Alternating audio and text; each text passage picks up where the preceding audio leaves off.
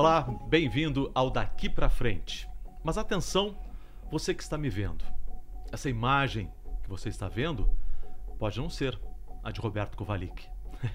atenção, você que está me ouvindo. Essa voz que você está ouvindo pode não ser a de Roberto Kovalik. O conteúdo do que eu estou dizendo pode não vir da cabeça dessa pessoa, Roberto Kovalik. Pode ser tudo uma construção de uma inteligência artificial. Não se preocupe.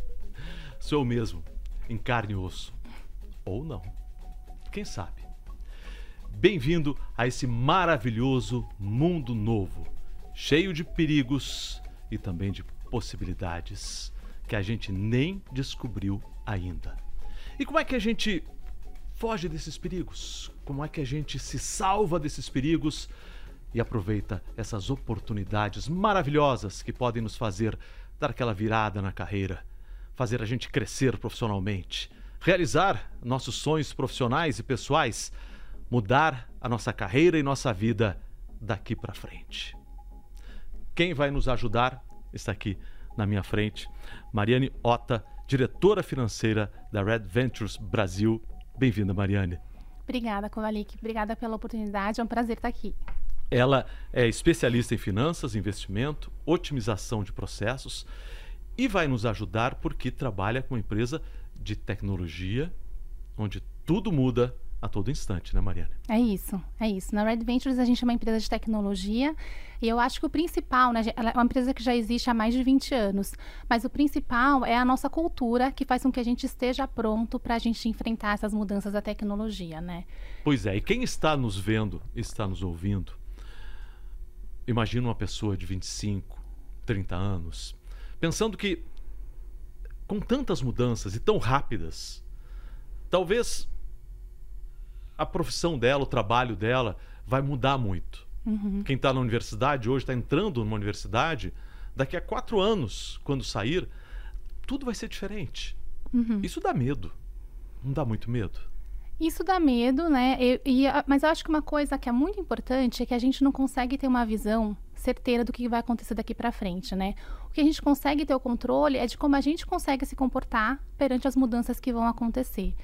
Então, acho que uma, uma característica que, que deveria ser adotada por essas pessoas, acho que por todos nós, é que a gente deveria encarar a mudança como uma oportunidade.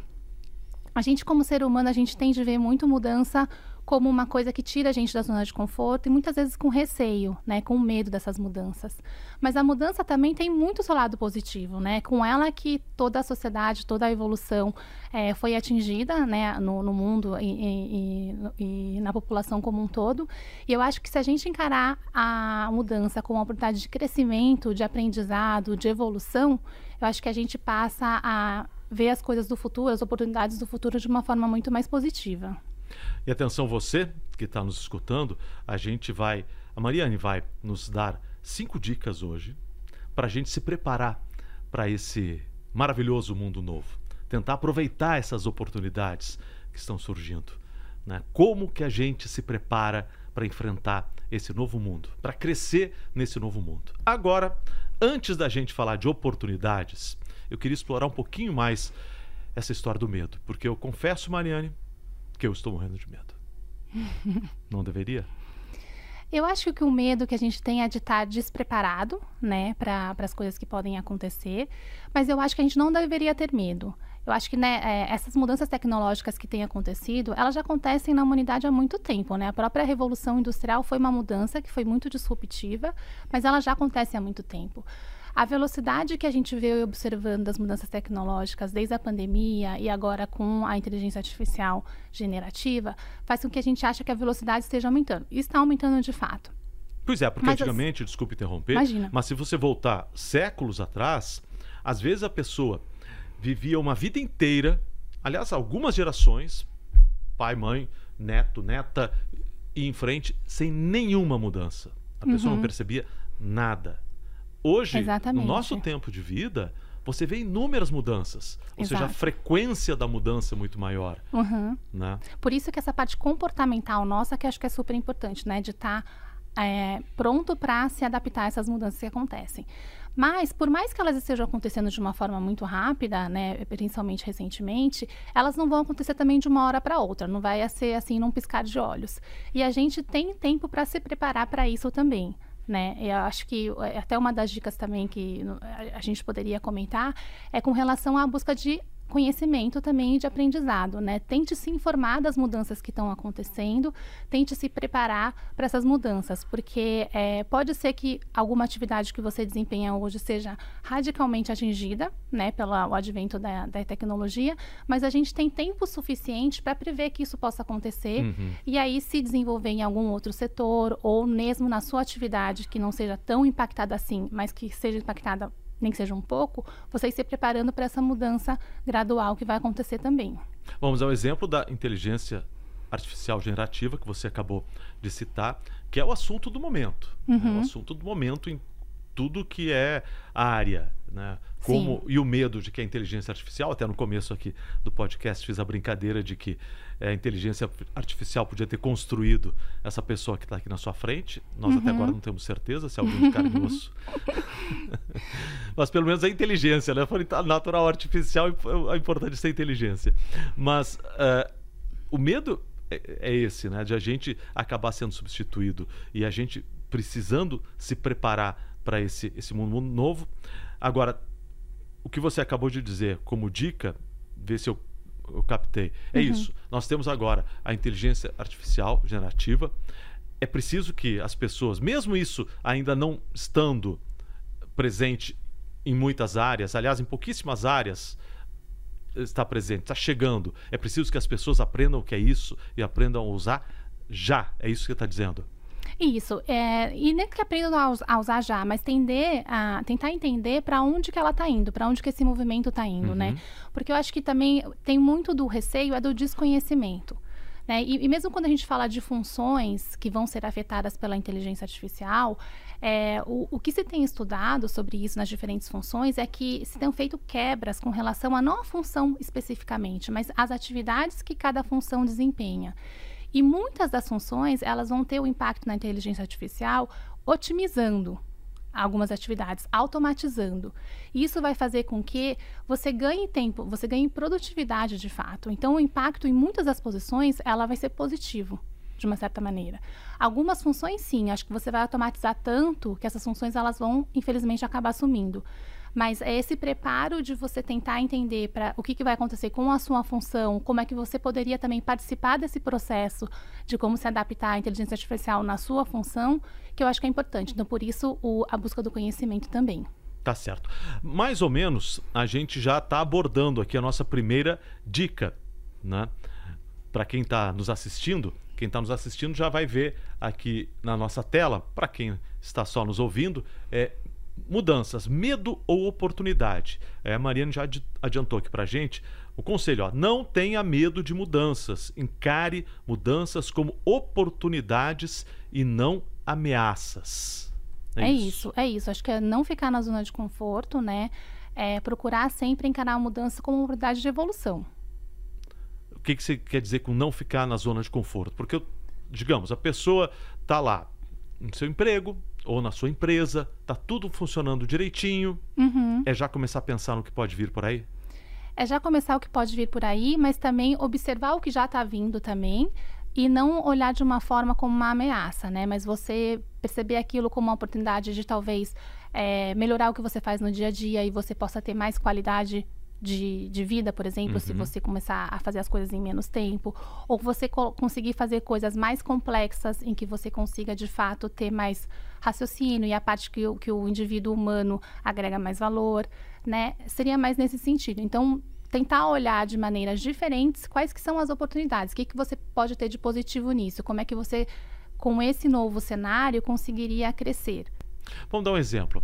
Seu exemplo, por exemplo, você é engenheira de produção. Sou engenheira de produção, isso. Como é que uma engenheira de produção raciocinaria diante desse quadro se você não estivesse onde você está agora? Você está, sei lá, com 25, 30 anos, acabou de sair da faculdade, saiu há um tempo, está lá no seu emprego. Como é que você encara isso? E como é que você busca novas oportunidades? É, como que eu encararia isso? Eu acho que dependendo da, da área que eu fosse buscar, né? Então vamos dizer que é a minha área que seria a área financeira, né? Tá Tentar bem. entender quais são os impactos que isso pode ter dentro da área financeira e de contabilidade. A área financeira e administrativa é uma das que tem mais se falado que vai ser impactada pela inteligência artificial. Pois é. Porque Por você consegue fazer tudo que uma pessoa fazia antes numa planilha. Exatamente. Exata- e talvez de uma Uma forma até Excel mais, resolve. em termos matematicamente gente- falando, até mais preciso do que um humano conseguiria fazer. Uhum. né? Mas eu acho que é se preparar para ter o senso crítico, por exemplo, de avaliar se aquela análise faz sentido ou não. Porque o, o algoritmo em si, né, é, eu acho que ele existe e ele vai funcionar. Mas se os dados que o algoritmo usa para tomar essas decisões não estiverem corretos, muitas vezes as conclusões não vão estar corretas também. Ou seja, você não terá respostas corretas se você fizer perguntas erradas. Se você tiver, é, fizer perguntas erradas, ou se também você buscar uma base de dados que esteja incorreta ou enviesada. Que é isso que até já está se observando em muita coisa da inteligência artificial, né? Que a gente fala sobre a inteligência artificial responsável. Muito dos dados que estão sendo usados, algumas vezes ou eles dão uma resposta que não é a correta, ou algumas vezes eles dão respostas também enviesadas que até tem discussões, por exemplo, de grupos de minorias que falam sobre isso, né, em processos de recrutamento ou até em, em campanhas de marketing, que muitas vezes a inteligência artificial acaba dando uma resposta que, de uma certa maneira, ela é discriminatória para grupos de minoria. É, dá um exemplo aqui que eu, que eu ouvi. É, por exemplo, você vai procurar, veja se eu estou correto, mas eu ouvi esses dias ou li em algum lugar. Você vai procurar é, pessoas que sejam competentes em matemática, e aí você vai determinados grupos que historicamente são competentes em matemática, Uhum. e você acha que aquela pessoa é competente porque aquele grupo historicamente é, mas ela pode não ser. Assim Isso. como uma pessoa completamente diferente pode ser. Exatamente. Da mesma forma que uma pessoa que comete crimes, ah, porque várias pessoas nas estatísticas daquele grupo estão envolvidas com crimes. Exatamente. E você já pré-julga, na verdade, é, um- é o preconceito que a gente costuma ter, preconceito tanto no sentido de Uhum. Os achar que uma pessoa é melhor, estereótipos, melhor Exato. dizendo. Né? Você acaba transmitindo isso para a inteligência artificial. Isso, e isso depende muito dos dados. Então, por exemplo, o que você falou mesmo, né? da- do exemplo do- de uma pessoa boa em matemática. Pode ser que historicamente algum, os dados né, que estavam lá mostrem que determinada raça é melhor em, em matemática. Mas pode ser que aquela base não seja correta, pode ser que a pessoa que programou aquilo não fez a programação da melhor forma, né? Então, o, o lado humano de estar preparado também para checar se o- a conclusão tida pela inteligência artificial está correta, isso eu acho que vai ser quase insubstituível. Tá certo. Você me lembrou uma frase que eu ouvi é, esses tempos, de uma pessoa que eu quero trazer aqui para o podcast, a Luiz Barsi, que é da área de, de- de- de finanças, ela também trabalha com o mercado financeiro, mas ela deu, falou uma frase esses tempos que eu gostei muito, que é a seguinte, que antigamente, há alguns poucos anos, se dizia que matemática seria a, a grande coisa a se aprender, a grande é, é, é, habilidade o grande conhecimento que as pessoas deveriam ter. Porque cada vez mais a inteligência artificial, e até foi por isso que eu citei o caso da matemática, e os computadores e toda a tecnologia estão eh, substituindo isso. O computador faz a conta para gente, você não precisa eh, eh, fazer a conta. E ela disse que, na verdade, a grande habilidade que a gente deve desenvolver é interpretação de texto. Entender o que a gente fala, tanto com outra pessoa quanto com a máquina, Uhum, e entender o que elas respondem. Exatamente. Nossa, acho que cada vez vai ficar mais válida essa frase, né? E a interpretação de texto não só de, de olhar, conseguir entender o que aquela frase está querendo dizer, mas se o que ela está falando também faz sentido, né? Acho que é um julgamento quase numa segunda derivada desse julgamento que a gente vai ter que ter em interpretação de texto. E é uma pena porque no Brasil tudo que é teste, tudo que é exame que trata de interpretação de texto, nós vamos muito mal. É, é verdade.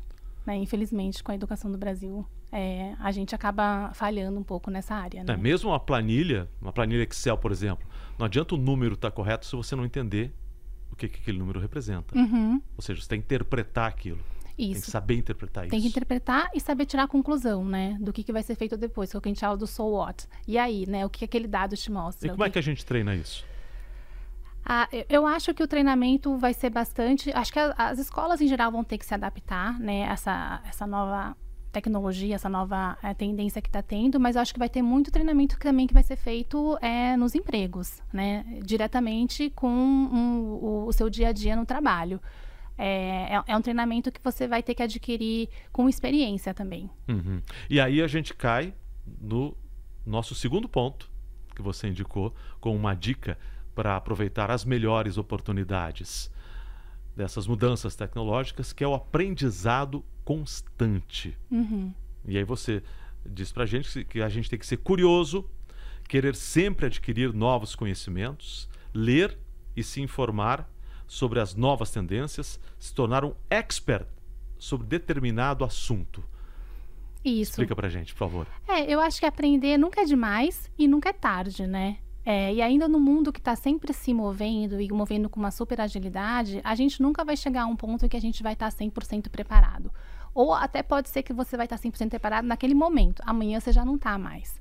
Então, esse comportamento de você estar tá sempre buscando aprender e ter a humildade de sentir que você sempre tem mais a aprender, é, eu acho que a gente tem que manter pelo resto da vida e principalmente nos tempos atuais, né? Uhum. Nos tempos de, de tecnologia se avançando cada vez mais rápido e tendo impacto em, nas diferentes funções que a gente tem no mercado de trabalho. Mas você fala em educação formal não, não, não, necessariamente. Não, não necessariamente. Não frequ necessariamente frequentar uma universidade. Uh, não necessariamente. Apesar de hum. que eu acredito muito que hoje em dia a gente vai ter muito daquilo que o pessoal fala de ter segundas carreiras. Uhum. Eu acho que isso a gente vai ter cada vez mais, vai ser cada vez mais comum. Mas eu acho que grande parte do conhecimento que a gente precisa não é o, o conhecimento formal, não. É o conhecimento que a gente consegue buscar na internet, a, até com a inteligência artificial no chat GPT, em livros, em palestras, em congressos, em podcasts. Eu acho que o conhecimento ele está muito mais é, disponível para as pessoas, né? Uhum. Então, acho que a gente tem que é, usufruir dessa disponibilidade. A propósito disso, esta semana, um influencer do mercado financeiro bem conhecido, Thiago Reis, publicou uma mensagem nas redes sociais em que ele diz o seguinte: eu gostaria que você comentasse, tem muito a ver com o que você está falando. Meu conselho para os jovens desta atualidade: um, fale inglês. Uhum. Concorda? Concordo bastante. Até porque muito do conteúdo que você vai usar para aprender vai estar em inglês também, né? Dois, desenvolva a habilidade de falar em público. Ah, isso é super importante, cada vez mais importante. E se você quer seguir carreira no mundo corporativo, falar em público, acho que é uma habilidade essencial, porque não é simplesmente falar para uma multidão.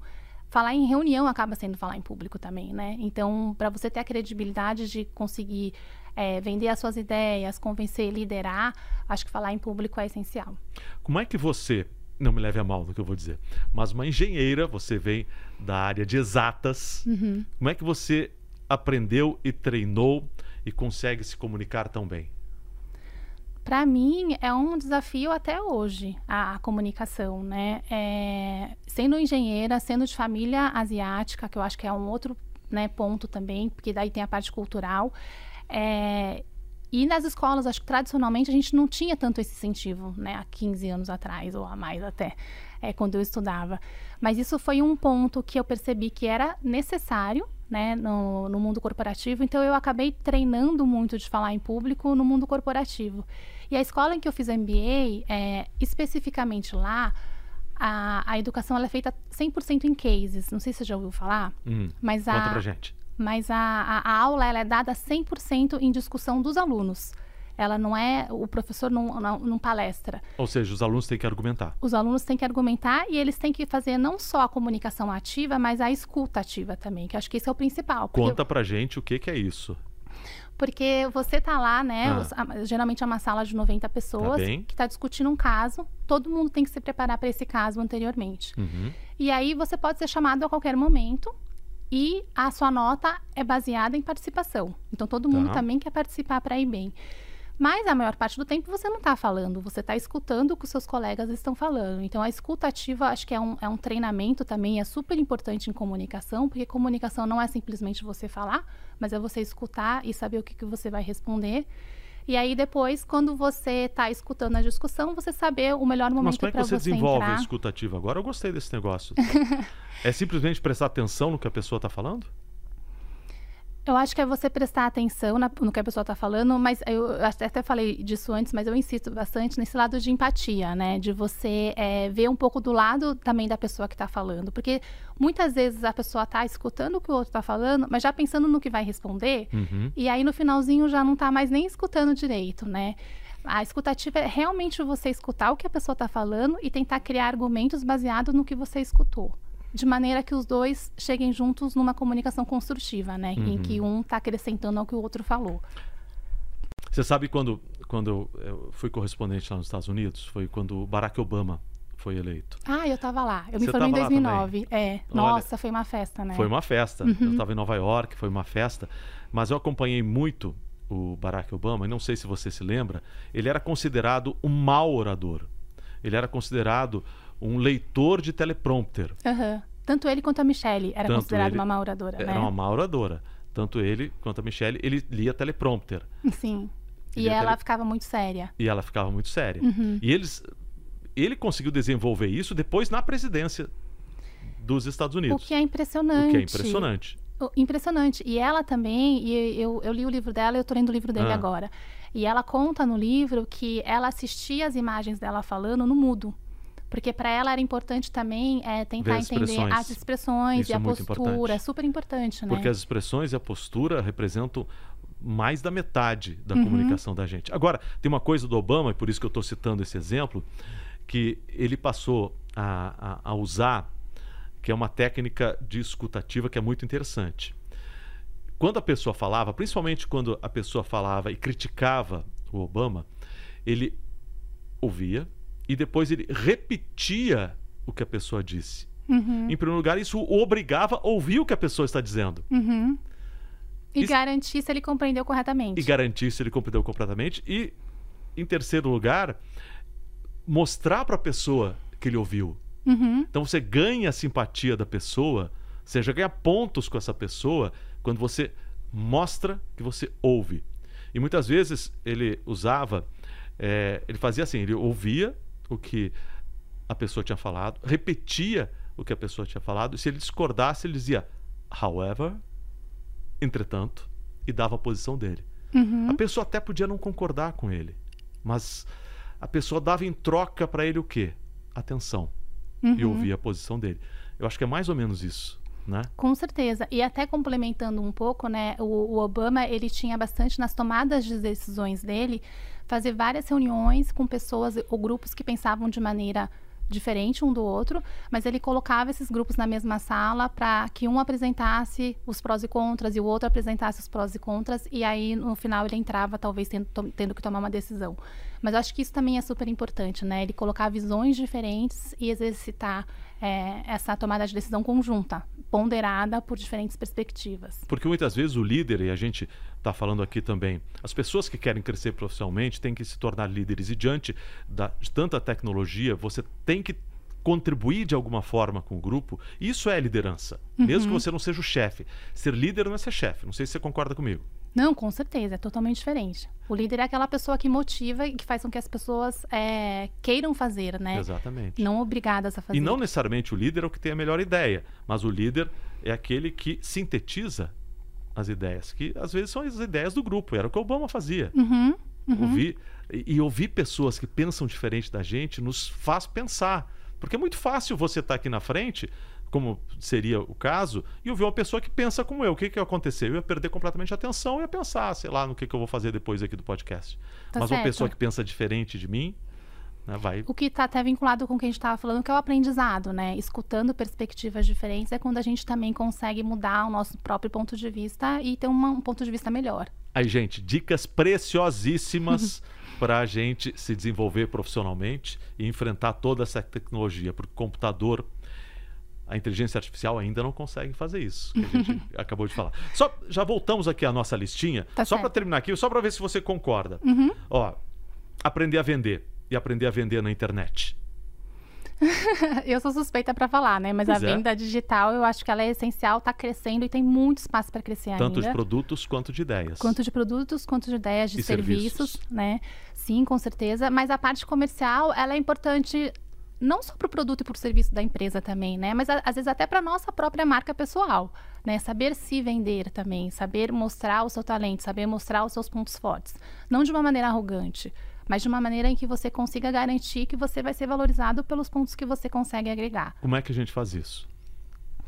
Eu acho que é primeiro sendo muito comprometido, né, e mostrando trabalho, mostrando que você tem interesse em contribuir. É, segundo, tendo uma postura colaborativa também, né, que você mostre que você está disposto a trabalhar em equipe. É, Esqueci o, o terceiro ponto. Ah, daqui um desculpe. pouquinho vem, não se tá bom, preocupa. daqui a pouquinho vem. Quando Daqui vier, um eu te convido. Nossa, é, é tanto conteúdo, daqui um pouquinho vem. Mas aí que. Mais um ponto aqui, que tem a ver com. Eu acho que tem tudo a ver com a habilidade de falar em público. Aprender a escrever bem. É, aprender a escrever bem, mas eu acho que além disso, acho que aprender a se comunicar bem, É isso né? que a gente estava falando, a história É. lá de, de interpretação de texto. Exatamente. É, eu acho que o o escrever ou se comunicar, né, tem a ver com você conseguir é, passar bem as suas ideias, ser claro, conseguir ser um bom líder e, e- e incentivar, conseguir tratar as pessoas de uma maneira também em que elas se sintam ouvidas e, e que elas se sintam é, que elas conseguem ter uma, uma comunicação clara também, né? Uhum. Então, eu acho que o escrever, além, além do, de- dessa parte simplesmente da escrita, eu acho que é a comunicação. Sim. E escrever, você sabe que é, eu tenho um amigo que diz assim, sempre qualquer pessoa de qualquer área que pergunta para ele qual é o segredo para a gente crescer, a resposta é sempre a mesma, não importa qual seja a profissão. Leia Machado, ou seja, Machado de Assis. Leia, porque ninguém se expressou tão bem na língua portuguesa quanto Machado de Assis. Uhum. né? Então, é, você precisa ler, você precisa ter repertório, Sim. né? Sim. Nossa, eu sou, eu sou fã de Machado de Assis, então É? adorei. Adorei essa frase, sim. Leia Machado. Por qualquer. Ah, sou médico, o que eu faço para crescer na medicina? Leia Machado. Sou jornalista, leia Machado. Eu sou engenheiro, leia Machado. Você é fã de Machado de Assis? é? Eu sou fã de Machado de Assis. Por quê? Conta aí. Não tem nada a ver com o nosso podcast, mas eu fiquei intrigado. Você sabe que eu lembro que um dos livros dele, eu não lembro qual deles, não se foi do Casmurro, mas ele Ah. tem a teoria dos sapatos apertados. Não me lembro qual também. Que é a teoria de que quando você tá caminhando sempre com sapatos apertados, é quando você dá valor a quando você tá descalço. Ah, E eu achei essa teoria super interessante, assim, sabe? Porque é quando você. A gente tem as coisas tão. né? A gente tá sempre descalço. Mas a gente só consegue dar valor a isso quando você passa por uma dificuldade. E eu não acho que é ruim, tá? Eu não acho que é, eu acho que é super importante a gente passar por essas situações pra gente conseguir valorizar as coisas mais básicas que que a legal. gente possui. Vou, vou catar, ver qual foi o livro que tá aí. E vou reler. Muito bem. E a última aqui, antes de a gente voltar para a sua lista, tem a ver com o que você acabou de falar. Por isso que eu puxei essa lista aqui quando você estava dando a, a sua lista. Eu lembrei disso aqui porque tem esse aqui. Estude muito, mas não necessariamente pelas vias formais. Sim, que, né? Que acho que essa é um ponto que a gente discutiu também, né? Que acho que essa abundância de informações que a gente tem hoje em dia é, e, informações muito qualificadas também, né? Acho que a gente está vivendo numa era de muita sorte da gente conseguir ter conteúdos bons disponíveis gratuitamente e que a gente consegue absorver é, de uma maneira até que a gente consegue encaixar no nosso dia a dia, né? Acho que as vias formais acabam exigindo uma dedicação de tempo e de custo que às vezes as pessoas não têm. Mas isso não é um empecilho para que a gente não consiga continuar aprendendo. E nunca na história da humanidade a gente teve tanto conhecimento de graça. Uhum. O conhecimento está aí. O problema é a gente navegar nesse conhecimento e buscar as coisas que efetivamente contribuem para o nosso crescimento. Mas o con- conhecimento está aí, de graça, na internet, ou custa muito barato, né? Sim, eu acho que hoje em dia a gente tem até a- o oposto, né? A gente tem que conseguir filtrar aquilo que é mais relevante também e, e filtrar a quantidade também, para que a gente também não, não fique simplesmente só no computador ou no, no celular, mas a gente consiga também ter tempo é, no nosso dia a dia, né? Uhum. Vamos lá, voltando aqui à sua lista. A gente já falou exatamente de aprendizado constante, Uhum. Vamos aqui a mais uma dica. Você que está nos vendo vai ver aqui no telão que é tecnologia aliada. Encare a tecnologia como uma aliada. Identifique como ela pode ajudar a melhorar as suas atividades do dia a dia, seja automatizando ou melhorando a qualidade. O que você quer dizer com isso? Sim, a tecnologia, eu acho que não tem como ela não ser a nossa aliada, né? E, e, nos últimos tempos a gente foi afetado de uma certa forma, até a própria disponibilidade de informação que a gente acabou de falar, né? Isso é possível por causa da tecnologia. É, muitas coisas que a gente faz no dia a dia, conseguir fazer compra online, conseguir pedir, pedir é, comida online também é facilitado pela tecnologia. Então, ela tem muito essa função e esse benefício de nos trazer vantagens. E muitas vantagens fazem com que a gente tenha ganho de tempo, que acho que hoje em dia é o recurso mais valioso que a gente possui, né? Então, usa a tecnologia como aliada nesse sentido, dela ser. Como é que ela consegue te otimizar os processos que você faz no dia a dia? seja na sua vida pessoal ou seja na sua vida profissional também. É, como é que ela consegue te ajudar a você adquirir mais conhecimento também? Como é que ela consegue te ajudar a, no seu trabalho, você conseguir agregar mais valor e aí, com isso, você conseguir mostrar que você pode ter uma função é, mais é, gerencial, mais cedo, vamos dizer, mais estratégica ou relevante dentro da empresa. Uhum. Né? Então, tentar encarar a tecnologia nesse sentido, olhando por essas perspectivas. E a tecnologia e a pandemia nos trouxeram o home office. Home office depois da pandemia. É bom ou é ruim? O home office depois da pandemia, eu, eu, eu a gente estava até comentando isso, né? Eu sou defensora de um modelo híbrido, uhum. porque eu acho que o home office trouxe tantas vantagens para as pessoas, né? É, nesse ganho, por exemplo, de tempo que a gente comentou, né? Que as pessoas conseguiram é, arranjar um, um, tempinho que fosse que acaba mudando o dia a dia. Eu, por exemplo, tenho três filhos. Eu só consegui voltar a fazer exercício na pandemia, porque acho que o tempo que eu perdia de trajeto, eu consegui encaixar alguma coisa que, que fez bem. E o retorno disso para as empresas, eu acho que é super positivo. E tem um lado de ganho de produtividade por ter mais tempo, mas tem um lado também de ganho de produtividade pelas pessoas estarem mais felizes também. Por elas conseguirem encaixar mais coisas da, da sua vida pessoal no dia a dia e elas terem também mais autonomia de decidir quando que elas conseguem trabalhar da melhor forma, né? Porque hoje em dia, agora com o trabalho remoto, a gente fala um pouco sobre é, o trabalho assíncrono. Então, é, o que, que, seria isso? Seria assim: você tem uma parte do seu trabalho que você consegue fazer no melhor horário para você. É claro que tem uma janela síncrona, que as pessoas têm que estar tá online ao síncrona. mesmo Síncrona. É, online ao mesmo tempo para conseguir ah. fazer reunião, conseguir fazer alinhamento, porque você precisa disso, né, para você estar tá uhum. trabalhando com o seu time ou mesmo com parceiros externos. Mas você consegue é, ter o seu trabalho assíncrono no momento que é o melhor para você. Né? Então, é, a gente fala muito sobre lugar é, no pós-pandemia do trabalho remoto, né? Se é no escritório ou se é em casa, mas acho que a gente também tem que questionar o horário. O horário também não precisa uhum. ser mais fixo, sabe? Então, acho que as pessoas conseguem ter essa flexibilidade de ou trabalhar mais cedo ou trabalhar mais tarde, de acordo com as necessidades que a pessoa tem na vida pessoal. Deixa eu ver se eu entendi. Essas duas expressões você usou síncrono e assíncrono. Síncrono uhum. vem de sincronizar, eu imagino. Isso. Você sincroniza com o horário que, sei lá, sua empresa está funcionando. Exato, vamos dizer, das 10 às 17. Isso. E assíncrono, sei lá, eu sou uma pessoa que acordo 3 da madrugada e não tem nada para fazer, vou trabalhar.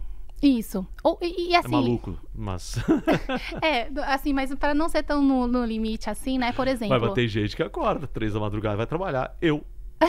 fim de semana. Mas eu, por exemplo, sou uma pessoa muito matutina. Ah. E aí, a minha atividade mental eu gosto de fazer de manhã. Se eu acordar às seis para reler um contrato, por exemplo, e aí depois eu já posso levar meus filhos na escola às sete e pouco, para mim funciona. Não tá. é um horário que é horário comercial, mas que para mim funciona e funciona muito bem. Então, essa seria uma atividade assíncrona, uhum. né? Ou pessoas que são desenvolvedores, que tem bastante na Red Ventures. Tem pessoas que dormem muito tarde, eles começam a estar tá na. Mas no... funciona, é produtivo isso? Eu acho que quando você tem atividades que você não precisa de outras pessoas, sim.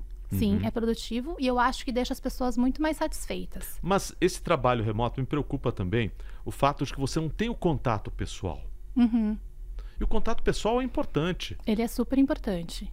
Mas eu acho que é, você não precisa ter sempre e nem todo dia. Né? Então, por isso que eu defendo bastante o modelo híbrido. Eu acho que para algumas ocasiões, como reuniões, como discussões mais estratégicas, como conversas com o seu líder, por exemplo, ou com, ou com a pessoa do seu time, é, criação de conexão, tentar passar valor e cultura, a parte presencial é essencial, mas ela não é necessária para ser todos os dias e o dia todo também, Uhum. né? E me diz uma coisa, é, a gente está tratando de, de, de, de home office, de trabalho em casa ou, enfim, no parque, onde a gente estiver. É, além disso, além dessa eh, falta de contato pessoal, você muitas vezes não sabe se a pessoa está bem, se a pessoa está mal, se a pessoa está passando por uma dificuldade.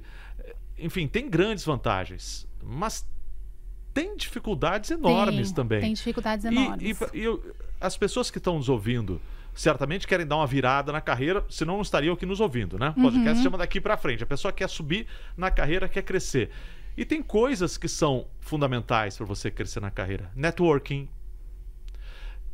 Esse contato do cafezinho, Uhum. que é onde são estreitados os laços, Uhum, onde se cria a confiança. É o olho no olho, uhum. né? Você Sim. vê, quando você tem o home office, você está ouvindo o que a pessoa está falando, mas você não vê se o pé dela está cruzado, se ela está com a perna tremendo, se ela está nervosa. Sim. Não- e, e é isso que cria a confiança entre as pessoas. É né? verdade, é verdade. E isso você perde. Quem quer crescer profissionalmente, como supera isso? É, eu acho que para as pessoas que estão começando a carreira, é, o conselho que eu daria é para tentar estar presencial o máximo possível. Porque eu acho que esses aprendizados que você comentou, realmente concordo 100%. É, você tem só se você está presencial. Mas dependendo da empresa que você trabalha, não faz nem sentido dependendo de como for, porque se você for para o escritório, muitas pessoas não vão estar lá. Mas eu acho que E como é que você supera isso? Como é que você faz networking? Como é que você tem esse contato olho no olho, tendo essas condições que você acaba de descrever? Eu acho que assim, sempre que você tiver a oportunidade de estar, porque todas as empresas também, por mais que não estejam 100% presencial, elas estão puxando as pessoas para estarem em alguns eventos, em Uhum. algumas ocasiões. Sempre que tiver essas oportunidades, eu acho que você deveria estar. Deveria tentar ir também, né? Como, por exemplo, Como, por exemplo, um happy hour. happy hour. Pode parecer besteira, mas é super importante para a parte cultural, para a parte de relacionamento, né, com de confiança que você comentou, de você ter o orgulho da empresa, de ter um comprometimento cada vez maior, porque senão as relações elas passam a ser simplesmente transacionais, né, entre o time e a corporação. É, ela tem que ter um lado muito mais que, que a gente não consegue tocar, né, um, um lado muito mais subjetivo que é a parte de valores da empresa mesmo. E a parte humana, né? A parte, E a parte humana. contato. Né, você comentou um ponto essencial que é como a pessoa está se sentindo, né? O que a gente observou é que no pós-pandemia, é, a parte de saúde mental do nosso time, ela acabou sendo bastante afetada. E a gente estava até falando, vir para o escritório acaba sendo quase que como ir para academia. É uma coisa que você sabe que você precisa fazer, faz bem, né? Você tem retornos positivos com relação a ir para o escritório, mas você tem um pouco de preguiça, né? Mas ele, ele é super positivo para sua carreira e eu acho que ele é positivo até para a saúde, assim, sabe? De você também tá, ter interação com as pessoas, de você sair um pouquinho do, do seu dia a dia da zona de conforto de ficar em casa, né? Uhum. E de espairecer, de conhecer outras pessoas, de ter discussões in- interessantes. Você sabe, eu sou líder de uma equipe. Uhum, Recebo muitos currículos uhum, de gente que, que quer trabalhar, mas é impossível contratar uma pessoa sem olhar no olho. E às vezes a, a- pessoa ganha o cargo em qualquer área, uhum. em dois minutos de conversa. Sim. Você Então, vê a experiência dela, a história dela, e você estabelece a- essa confiança em poucos minutos de conversa. Uhum, Sim.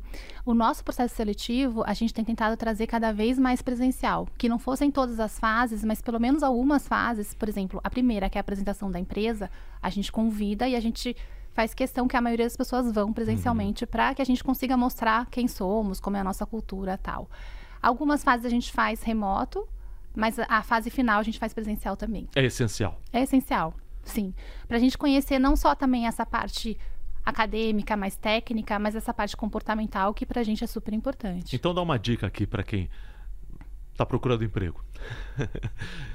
Qual é a característica ou qual é o comportamento que conquistam você e a sua empresa na hora que ela vai fazer esse encontro presencial?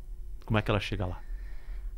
Para nós, assim, na Red Ventures, a gente busca bastante o fit, que a gente fala, né? O fit, mas é o encaixe cultural com que a gente busca, né? É, e a pessoa querer muito estar lá, sabe? Mostrar que ela morderia a mesa, assim, é, ela tá empolgada, ela tá animada para trabalhar com a gente. Mais do que os conhecimentos técnicos, digamos, ou são pessoas que tecnicamente são semelhantes, o que vai fazer a diferença é isso. É que ela tá afim de morder, morder a mesa. É, isso vai fazer a diferença.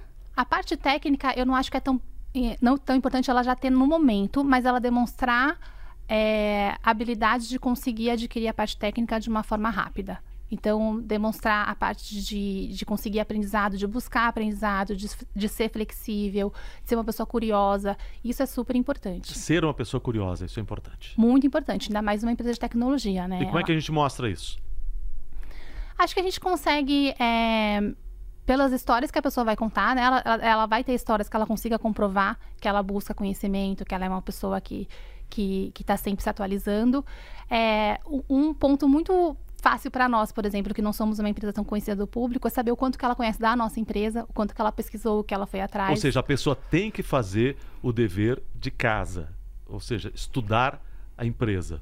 Estudar a empresa e não só na parte técnica, não só no que a empresa faz também, mas tentar conhecer, é, com, com, conversar com pessoas que trabalham na empresa para entender também essa parte cultural, ver se esse fit, né, que eu comentei, esse encaixe, ele não é de uma via só, ele é de duas vias. Então a pessoa também tem que sentir que ela pertence ou ela per pertenceria bem a essa é, empresa que ela está aplicando, né? Uhum. Ela tem que se sentir em casa, concordar com os valores, é, concordar com o, o, plano de carreira, é, se é mais meritocrático, se é mais rápido, como é que se é mais é, tradicional. Então, acho que tem que fazer essa pesquisa também, que vai muito além do, da parte técnica, mas também da parte cultural e de valores. Isso a gente encontra na internet, não só em relação à sua empresa, mas a, a, qualquer empresa, na internet e em outros lugares e conversando com as pessoas, a gente. A gente encontra, né? encontra. né? Hoje em dia, acho que com plataformas como o LinkedIn você consegue saber quem trabalha naquela empresa, por exemplo. Existem plataformas que têm comentários de funcionários sobre a empresa, que é anônimos os comentários, mas que você consegue entender bem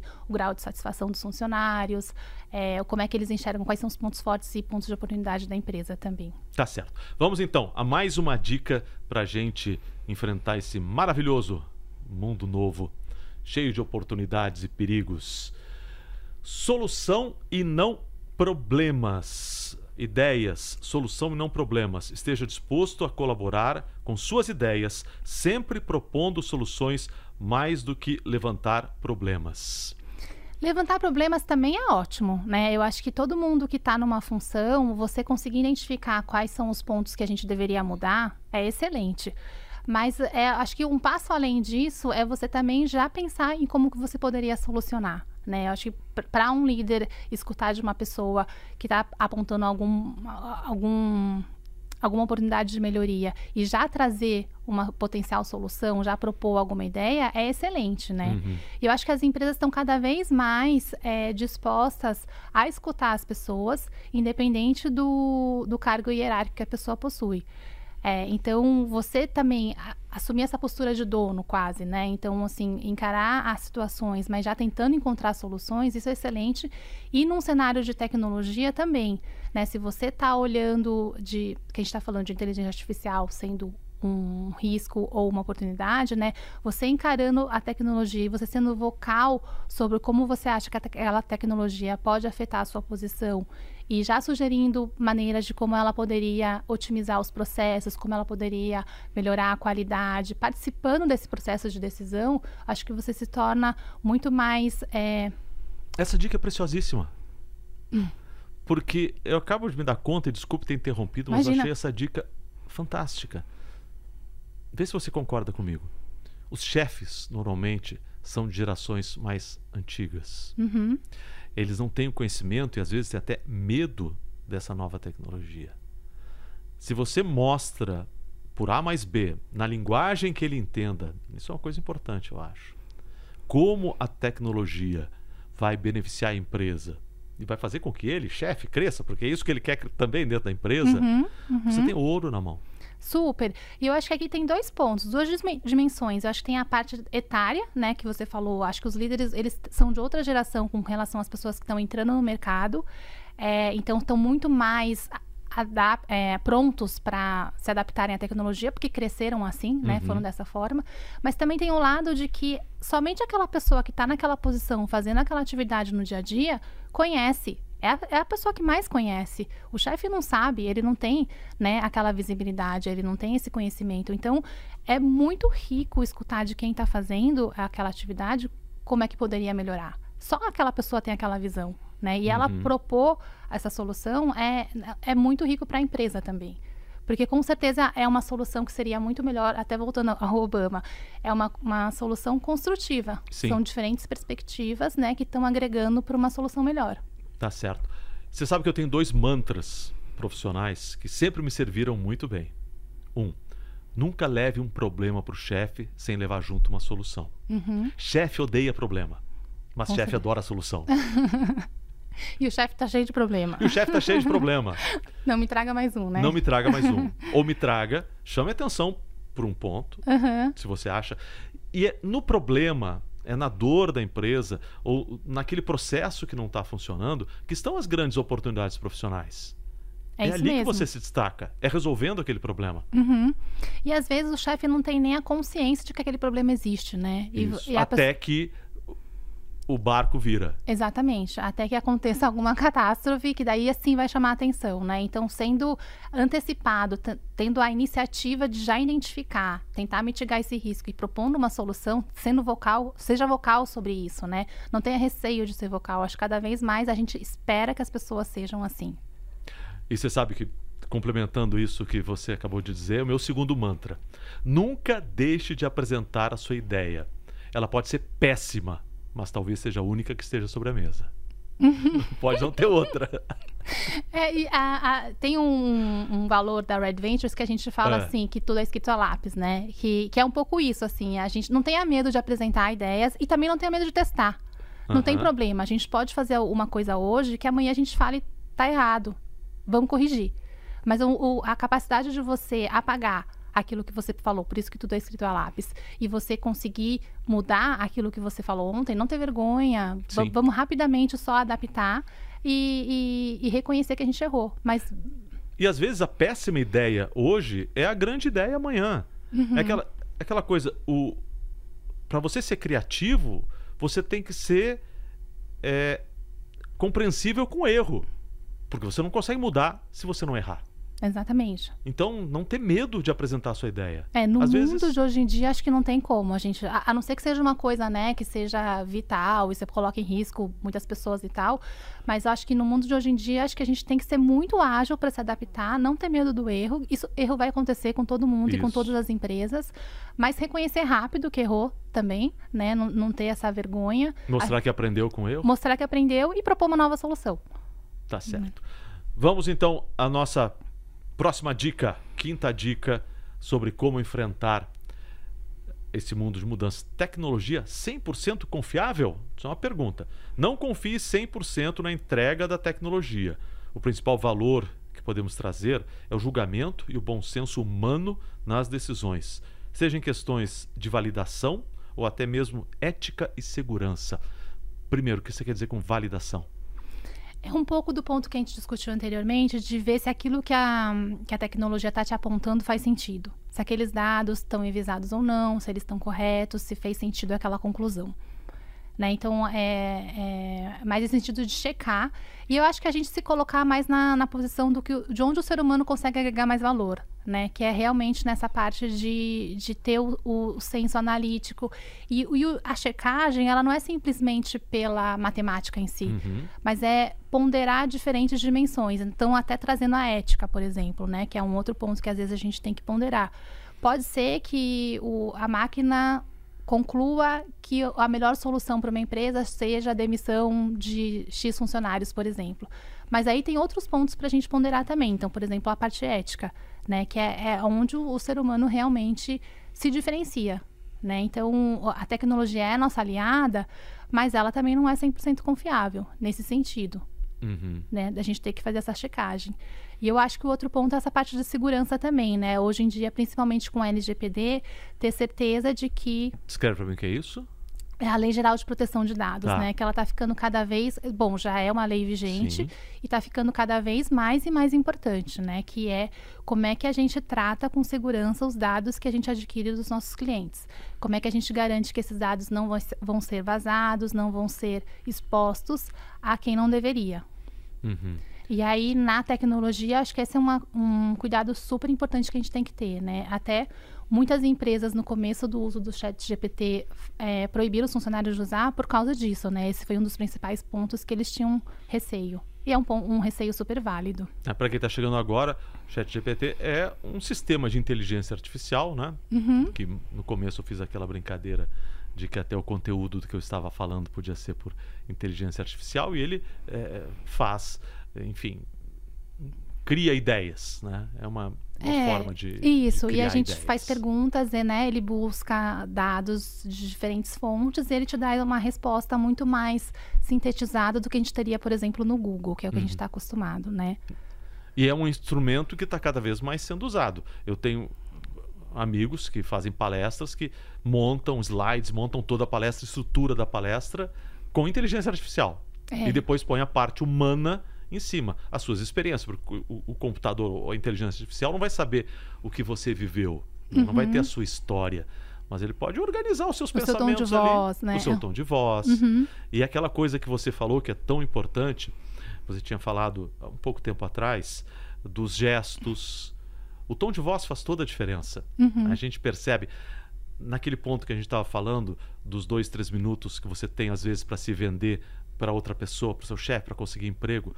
O tom de voz diz se você está nervoso, se você é seguro, se você não é. Então essas coisas, eh, essas pessoas que eu conheço, colocam, mas usam inteligência artificial para estruturar sua- as suas ideias. Eu acho que é um, é um uso é um uso razoável da inteligência artificial. Nossa, é um uso super razoável. Eu acho que a gente. Mas é isso, né? A gente tem que usar a tecnologia como nossa aliada. Onde ela consegue nos ajudar, eu acho que consegue bastante, né? Ah, é, tem um site, inclusive, para viagens, em que você já coloca.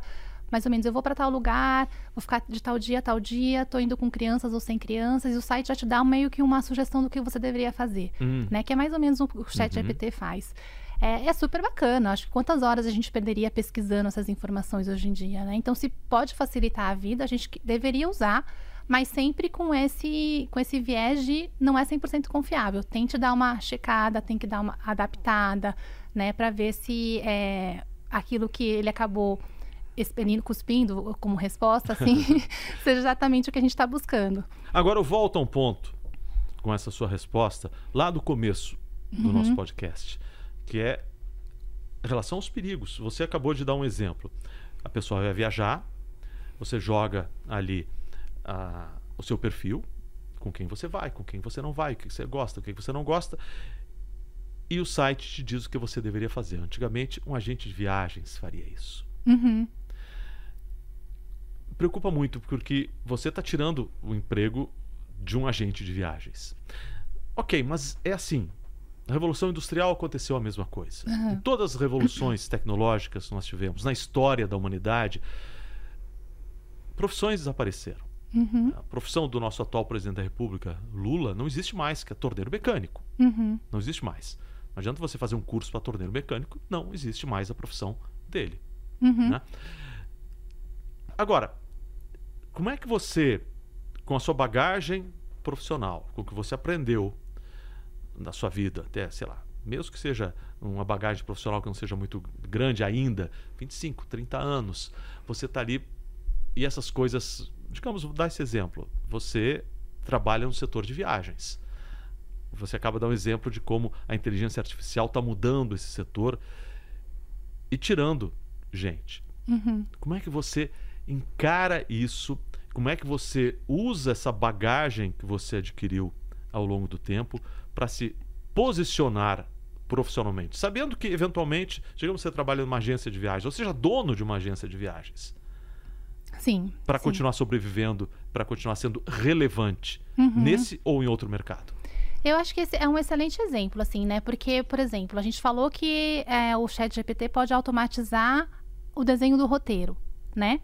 É, que é uma das atividades que a pessoa teria.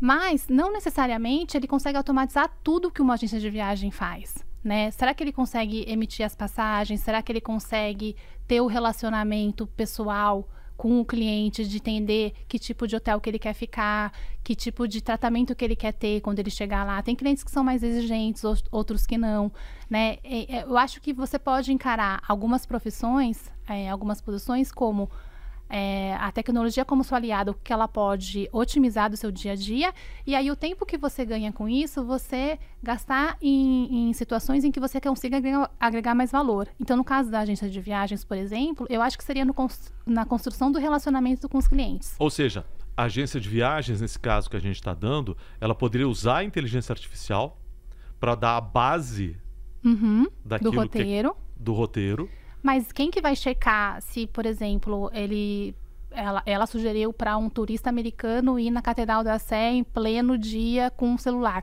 Quem vai fazer esse uhum. tipo de checagem vai ser o agente de fato, né? Se faz sentido ou não.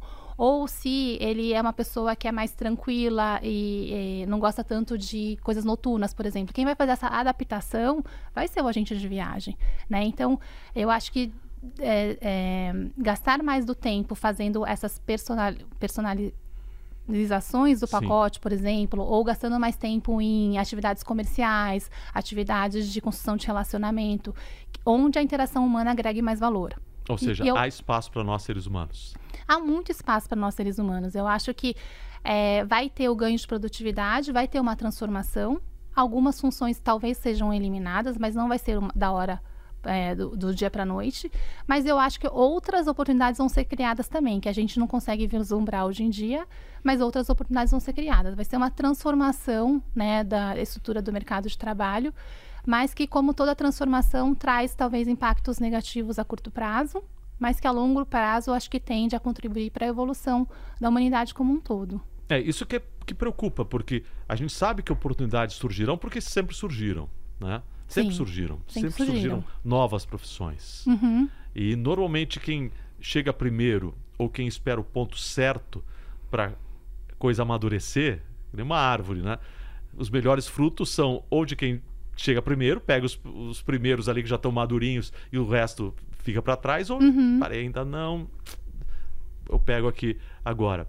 É, essas oportunidades, essas frutas, digamos assim, vão acabar surgindo. Você tem confiança disso? Eu tenho total confiança disso, que vão surgir outras oportunidades, mas é o que você falou, a pessoa vai ter que estar preparada para saber como comer essa nova fruta. Como pegar. Como usufruir, é, como pegar ou, ou como se alimentar dessa nova fruta também. Tá certo. Isso é tudo que a gente viu ao longo do nosso podcast. Espero que a gente tem muito conteúdo aqui. Acho que precisa aprender muito é, e crescer muito. E não adianta naquela coisa não adianta, o mundo vai mudar. Né? O mundo vai mudar e não adianta a gente dizer que não. Ter medo não é a solução. Né? Ter medo não é a solução. Porque tenha medo ou não tenha medo, não vai mudar nada para você. Você só vai ter medo. Né? E medo nós temos. A gente tem que enfrentar o medo e buscar essas oportunidades, buscar soluções e se preparar para essas mudanças. Né? Tá antenado, não ser aquela coisa de. É, como diz naquela música, na música do Belchior, que, que diz, né, como nossos pais, é, algo como, esqueci exatamente da letra, mas não surgiu ninguém como eles. Ele estava se referindo aos Beatles. Ok, eu adoro Beatles. Mas você tem que estar antenado no que está acontecendo agora. Uhum, uhum. Você tem que saber quem é Taylor Swift. você tem que não ouvir ficar Taylor preso Swift. ao passado. Não né? ficar preso ao passado. Uhum. Mesmo que você tenha 25, 30 anos, você não pode ficar preso ao passado. Não, eu acho que as pessoas. Quem devia estar com medo sou eu, que tem mais de 40 anos. Eu acho que a geração de 25 a 30 anos, eles estão muito preparados, que eles já. É. Eu acho que eles já estão melhores adaptados à tecnologia, faz parte da vida deles. E nós que não temos mais 25, 30 anos? Acho que a gente. Eu, por exemplo. Então, a gente tem que ter a humildade de continuar aprendendo. Aí a gente vai para a segunda dica, né? Da gente estar tá sempre evoluindo e buscando. Tá certo. Uma outra preocupação em relação a tantas mudanças Muitas vezes a gente precisa se afastar do trabalho por um tempo. Com as mulheres, isso muitas vezes é dramático, principalmente quando as mulheres têm filhos. Uhum. Você me contou que você teve três filhos. Uhum. Ou seja, eu não sei que circunstâncias, mas uma pessoa que tem um emprego, ela terá uma licença maternidade de seis meses. Uhum. Uma mulher que é empreendedora, que é dona do próprio negócio, não necessariamente. Ela achará os caminhos para conseguir evoluir profissionalmente, mas Uhum. mesmo assim, exige um afastamento. Para quem tem emprego, é um pouco mais complicado, você fica afastado. No meio tempo, os processos mudam. E aí vale muito para as mulheres quando tem filhos, Uhum. mas vale para qualquer um quando se afasta por algum motivo, ou de doença, ou vai tirar um ano sabático, ou qualquer coisa. Uhum. Nesse período, a tecnologia avança tão rapidamente que os processos mudam.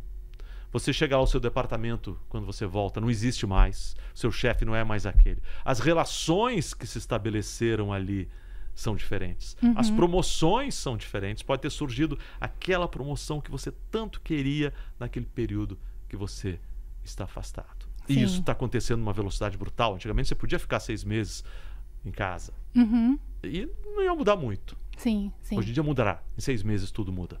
Sim, sim, mudará muito. E infelizmente é, é, as mulheres são as mais afetadas mesmo, né? Até na pandemia, acho que muitas mulheres saíram do mercado de trabalho porque é, ou tinham empregos que elas não conseguiam trabalhar remoto, ou trabalhar remotamente com criança em casa, com o estudo à distância, foi inviável para grande parte das mulheres. E é, as mulheres acabam assumindo muito dessa carga, né, doméstica, né? E, e- e os estudos também que estão se fazendo com inteligência artificial e sobre os- as posições que poderiam perder, é, ser automatizadas e eliminadas, infelizmente as mulheres também vão ser mais afetadas com isso. É mesmo? Porque são posições que tradicionalmente são mais ocupadas por mulheres, né? Então, por, Por exemplo, exemplo? atendimento ao cliente, é, algumas posições comerciais também, recepção, por exemplo, né? Então, é, acho que as mulheres é, é um, é um problema estrutural, mas as mulheres acabaram Claro. ficando com funções muito mais administrativas ou mais burocráticas, né? é, com o tempo, e elas vão ser mais as mais afetadas também é, com a inteligência artificial. Mas eu acho que é, existe também uma questão quase que de política pública, né, que a gente vai precisar estabelecer com o avanço da inteligência artificial, não só para as mulheres, mas eu acho que esse é um ponto que a gente precisa pensar também, né, com relação à, à diferença de gênero, porque toda vez que acontece uma mudança muito é, impactante né, no mercado de trabalho, aconteceu também na Revolução Industrial, que a gente já citou, mas o, não tem como o governo não se né, envolver né, em termos de políticas públicas para deixar mais preparado também para que essa, essas mudanças que aconteçam, elas não atinjam a população de uma forma tão dramática assim. Pois é, mas se a gente for esperar pelas políticas públicas, o que que dá, principalmente para as mulheres, qual seria o seu conselho para elas agora? Ah, o meu conselho seria de já ir se antevendo algumas mudanças que podem estar acontecendo, ir se preparando também, ir buscando conhecimento, mas eu acho que um ponto que as mulheres, a gente ainda precisa trabalhar, eu acho que as mulheres em geral, é o ponto da autoconfiança, né? Muitas vezes a gente, mesmo na licença maternidade, assim, acho que muitas vezes a, a gente acaba desistindo de voltar ao trabalho porque a gente acha que não vai ter, a gente não vai conseguir dar conta de quando a gente voltar ou a gente não vai conseguir é, negociar com a nossa gestão quais que seriam as condições que funcionariam para mim para eu voltar com um filho, né? E, e, é um desafio enorme quando a gente tem filho e a gente quer seguir com a carreira também. Mas eu acho que a, as mulheres agregam um lado super importante, super necessário no mundo corporativo. As, as, opiniões das mulheres e de outros grupos de minorias também têm que ser cada vez mais escutadas. E não só do ponto de vista do negócio em si, né? Acho que já é comprovado que quanto mais opiniões a gente ouve, traz melhores resultados para as empresas, né? Mas é, o ponto de vista também de, de, quase que da responsabilidade social que as empresas têm também, acho que junto com o governo, de conseguir é, abraçar essa causa também da diferença de gênero e acolher as mulheres no mercado de trabalho. Uhum. E as mulheres, por exemplo, só voltando, já que eu acho que é um, que é um conselho importante. É, muitas mulheres têm essa, essa questão da, da, da maternidade. É, seria uma solução aproveitar esse tempo, tendo em vista que a, a licença maternidade. Estou falando aqui agora para quem tem emprego, emprego formal, carteira assinada, aquela coisa. Você tem que tirar. Você tem que ficar seis meses fora do seu trabalho, mesmo que você não queira. Não estou dizendo se é justo ou não é injusto, mas é assim. É assim que funciona. Uhum. Seis meses você fica e é importante, enfim, é, é o momento em que o, o bebê e seu filho mais precisam de você e precisam do, do, do, do, pai também, enfim, do tutor ou quem quer seja, ele precisa, né? Nós, uhum. seres humanos, não somos que nem a girafinha que nasce e sai correndo, senão o leão pega. A gente uhum. leva um tempo para ficar formado. Então a gente precisa desse contato. Porém, tem a questão profissional. Tem essa questão profissional. Seria esse período um tempo para se aprimorar, aprimorar, profissionalmente ainda mais? Seria para se conhecer novas tecnologias, tendo em vista que nós conversamos aqui agora há pouco sobre a quantidade de informação que é disponível de graça? Ou não tem nada a ver com o que eu tô falando. Não, eu acho uma ótima dica. Se ela conseguir ter tempo, né? Porque já é, já é uma época tão né, é, tumultuada, né? Para muitas mulheres. E é, às vezes as mulheres não têm nem ajuda, né? Durante a licença maternidade. a maioria das mulheres não tem. Então, para mim, eu acho... Nem do marido?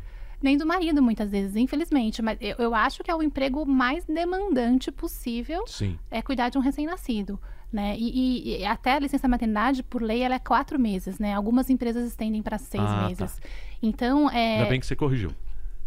Não, imagina, mas é que quatro é meses... É que eu nunca fui mãe. eu imagino, mas é que quatro meses é o período em que a criança ainda está precisando bastante. Tá. Mas eu acho que é uma oportunidade boa, assim, se ela conseguir encaixar no dia a dia dela para crescimento e até para distrair um pouco a mente, né? Que eu acho que é importante também, dela sentir que ela tem um tempo dedicado para ela e que ela tá também é, porque acho que a gente sente que a gente se coloca muito em segundo plano, né, quando a gente tem filho. É Mas que ela também tá se colocando em primeiro plano e investindo tempo nela no desenvolvimento dela. Acho que é super importante, uma dica muito bacana. Tá certo. Então você tem esperança. É isso. A gente deve ter esperança. O medo é natural mas eu não sucumbir muito, ao medo. Eu sou muito positiva com relação a, a, ao desenvolvimento da tecnologia no mercado de trabalho. Acho que a gente vai encontrar jeitos de como contornar a, os, os impactos a curto prazo que podem ser negativos, mas acho que a longo prazo vão ser positivos. E eu sou mega defensora das mulheres no mercado de trabalho. Eu queria muito ter mais colegas executivas e, e no mercado de trabalho. E eu acho que a gente tem que criar condições para a gente acolher essas mulheres realmente, principalmente após a maternidade, que acaba sendo o grande desafio, né, do equilíbrio. Uhum. Essa seria a última pergunta, mas agora você me deu a, a deixa para fazer mais uma. O crescimento dentro das empresas das mulheres ainda é difícil. Né? Para chegar aos cargos, ainda nós temos poucas mulheres. Sim. Ainda assim. E principalmente em posições sênior, né? Porque acho que coincide muito após os 30 anos, que é quando muitas mulheres estão tendo filhos, é quando a gente está começando a ocupar posições sêniores, é quando tem essa, esse, esse tipping point de ponto de, de inflexão da carreira das mulheres, porque é onde você começa a ter mais responsabilidade, mais carga mental mesmo, é, né, de, de, preocupação com relação às atividades do trabalho, mas também tem uma carga mental muito grande com relação à gestão em casa. Então, isso que infelizmente muitas mulheres acabam desistindo e optando por parar de trabalhar. Né? Que era até um, aquele um ponto que eu falei, que assim, algumas acabam desistindo sem tentar, e outras, infelizmente, acabam desistindo porque tentaram e não deu certo também. Uhum. É, as empresas têm que ter um outro olhar, porque você não pode perder esses cérebros. Uhum. E permita dar uma tentar interpretar o que você falou. É, as mulheres também, de certa forma, têm que valorizar isso, porque elas, ok, a carga é brutal, mas elas também passam a ter uma visão de mundo diferente que pode ser preciosa. Tem que acreditar que essa visão de mundo, de mãe, de quem uh, passa por todo esse processo. Sim, é, pode cria, ser valiosa. cria habilidades valiosas. E eu acredito 100% nisso. Eu acho que a gente ganha muita habilidade de gestão de tempo, por exemplo. Né? A gente tem uma, uma coisa muito mais de, de, de ser eficiente, né? porque a gente tem que conseguir concluir as atividades naquele horário que a gente tem. É, e eu, mas eu acho que as, as mulheres, em geral, também têm um lado muito forte de gestão de time. É, a gente consegue... é isso que as empresas querem. Exatamente. E... É isso você quer ser líder. E, e, até aquela juíza, né, lá do Supremo Tribunal Federal Americano, Ruby, ela falava que as mulheres pertencem a todos os lugares onde as decisões estão sendo feitas.